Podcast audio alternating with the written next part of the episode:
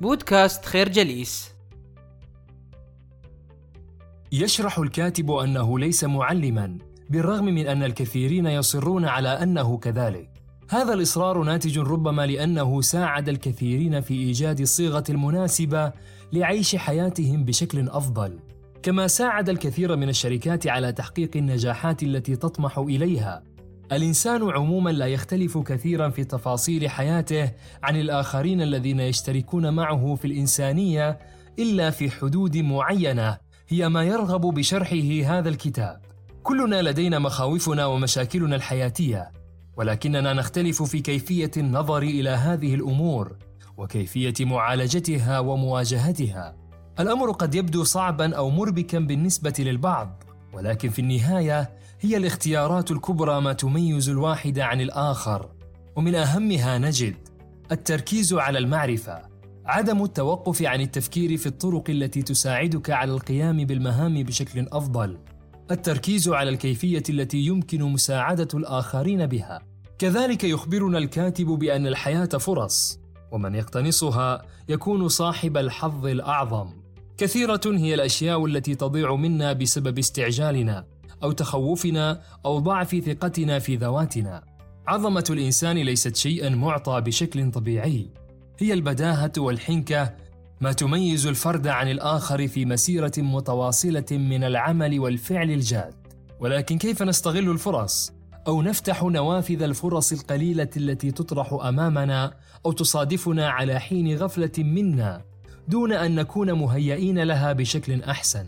هذا الأمر يتطلب الالتزام بالتعليمات التالية. قضاء وقت كبير في قراءة الكتب الهامة والمفيدة. تنظيم ورشات عن القيادة على المستوى الشخصي أو على مستوى الشركات. التحلي بالجرأة والشجاعة في مواجهة الصعاب. محاولة تحقيق أقصى ما يمكن من تحقيقه من الأهداف المسطرة. فعل الأشياء التي تشعرك بالخوف أو الحرج للخروج من حالة الضيق. الفكرة الإنسان لا يختلف عن غيره إلا بمقدار الجهد المبذول لتغيير ذاته إلى الأفضل. واستغلال الفرص رهين بالالتزام بمجموعة من الوصايا والإرشادات. الناظر في تجربة شركة جوجل وما حققته من نجاحات مبهرة يقف أمام تجربة تستحق النظر والتأمل ولعل الخلاصات والدروس التي تطرحها أمامنا هذه الشركة هو انها تعلمنا التفكير في كيفية استغراق وقت أطول في العمل الجاد واستغلال كل الملكات التي حبانا الله بها من أجل التطوير والتغيير. وتجعلنا نلتزم أكثر فأكثر بأهدافنا ومشاريعنا والإحساس بأننا نجوم في عملنا. هذا الأمر يبدو للوهلة امرا صعبا لكن لا شيء مستحيل ما دامت الرغبة في التطور هي من تحركنا. لكن كيف نتحول إلى نجوم أعمالنا؟ هذا رهين بالالتزام بمجموعة من الإرشادات نجملها فيما يلي. النظر إلى العمل على أنه يغير حياتنا ويعطيها قيمة أكبر. العمل يهبك حب الحياة وحب الذات. العمل يعزز من حظوظ تطورك الذاتي وبالتالي تحسين مستواك الاجتماعي. العمل يزيد من حماستك الداخلية ويؤثر على علاقاتك مع المحيط. العمل يجعل حياتك أكثر امتاعا وتشويقا. كذلك قد ننتفض على شكل حياتنا اليوم وربما في المستقبل القريب أو البعيد. ولكن قليلون منا من يتساءلون عن أشكال حياتنا ولماذا تكون في بعض الأحيان أو غالبها بالشكل الذي لا نرتضيه لأنفسنا؟ الحياة المستقبلية هي انعكاس حقيقي لطريقة تفكيرنا ومستوى وعينا والطريقة التي نسير بها حياتنا اليوم. لا يمكن أن نتنكر للنتيجة والمقدمات خاطئة أو بها انحراف عن المسار الجاد. لهذا فالحياة اليوم هي نسخة مصورة من طريقة تفكيرك بالأمس. وهذا الانفصال بين الحاضر والماضي والمستقبل هو وهم من الأوهام.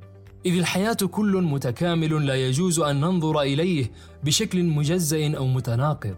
والعبارة التي يمكنها أن تختزل كل ذلك هي بينما تعيش أيامك تصيغ حياتك. لهذا وجب على الإنسان أن يزيد من إمكانيات استغلال طاقته الإيجابية حتى تكون فرص حياته المستقبلية أفضل الفكرة العمل الجاد يزيد من حماستك الداخلية ويقوي قابليتك الداخلية والحياة صورة طبق الأصل لطريقة تفكير الإنسان. قليلون هم من يمنحون أنفسهم اكتشاف أهمية القراءة والاطلاع على الكتب والأبحاث. غالبية الناس تعتبر أن القراءة هي اختصاص المثقفين والكتاب والمفكرين في كل مجتمع، في حين أن القراءة هي الخطوة الأولى نحو النجاح والتتويج. هذا الوضع ناتج عن ثقافة استهلاكية اختزلت الإنسان فقط في بعده المادي، وأهملت جوانب أخرى لا تقل أهمية عن كل ما هو مادي. ولعل أهم ما تقدمه لك القراءة نجد ما يلي: القراءة أفضل الطرق للحفاظ على النجاح والتفوق. قراءة كتاب هي بمثابة إجراء حوار مع صاحبه. قراءة كتاب تعني معرفة تفاصيل مؤلفه والاستفادة من خبراته وتجاربه. الكتاب يأخذك إلى مستوى أفضل من السابق الكتاب يغير نظرتك إلى الذات والمحيط تغييرا جذريا كذلك التفكير في الأشياء ليس عملية مقصورة على المفكرين والمثقفين والنخبة في كل مجتمع هو عمل يومي وجهد عقلي لمن يحسن استثمار الوقت والجهد في الأشياء المفيدة. هكذا كان الناجحون والمبدعون في كل زمان ومكان لا يكتفون فقط بالسائد والمعروف بل يتجاوزون كل ذلك إلى الخروج عن كل ما هو مألوف عن طريق الاجتهاد الفكري والقراءة الهادفة والعمل المثمر. ولا يتأتى كل ذلك إلا إذا خصص الإنسان وقتا معينا للتفكير والتأمل بدل إضاعة الوقت في الأشياء التي لا تعود على المرء بالنفع والمصلحة إن تخصيص وقت كاف للتفكير يعد من صلب الحياة السعيدة ومن أهم الاستراتيجيات التي يعتمدها القادة والناجحون في كل زمان ومكان. كما أن التفكير والتعقل هو ما يميز الكائن الإنساني عن غيره من الكائنات الأخرى. هو الحد الفاصل بين الإنسانية وعالم الحيوان المادي والغريزي. الفكرة القراءة هي أفضل الطرق لتحقيق أهدافك، وتخصيص وقت للتفكير استراتيجية كل الناجحين والمبدعين. الحياة لا تمنح نفسها عبر الورود المفروشة، هي عمل وإخلاص واجتهاد، وفي كل جهد تنفتح أمامك الكثير من الإمكانات التي كانت مغلقة في وجهك لمدة من الزمن. وحدهم الذين لا يخاطرون هم من يبقون على هامش الحياة، وربما على هامش المجتمع، بحيث تتجاوزهم الأحداث ويسبقهم الزمن. لا شيء في هذه الحياة يمكن الحصول عليه دون مخاطرة بالنفس أو الوقت أو المال أو التفكير. هذا هو مصير الناجحين ومن يسابقون الزمن لبلوغ الأهداف. في طريق أي واحد منا هناك تحديات لا تبلغها إلا إذا جاوزت الصعاب وقررت ألا يقف أمامك حاجز إلا تخطيته. لا بد من تغيير نظرتنا إلى الفشل. إنه ثمن العظمة. وهو عنصر أساسي في تحقيق المرام والغايات الكبرى هذا معناه أنك لن تنجح إلا إذا غادرت منطقة راحتك وأمانك وتقدم على بعض المخاطر المحسوبة.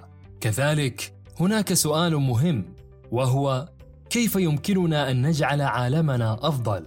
أو على الأقل نسعى إلى تحسين أوضاعنا النفسية والاجتماعية بما يعود علينا بالنفع والمصلحة.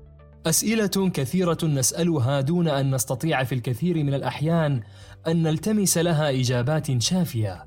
في حين أن الحياة دروس وعبر يمكن لكل واحد أن يستلهمها من الواقع وخبرات الآخرين ولعل أهمها كن متفائلا على الدوام قدر الآخرين ولا تحتقرهم.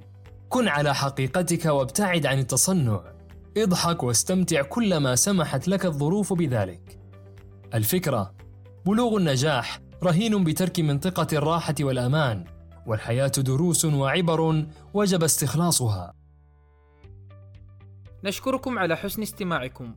تابعونا على مواقع التواصل الاجتماعي لخير جليس، كما يسرنا الاستماع لآرائكم واقتراحاتكم، ونسعد باشتراككم في البودكاست.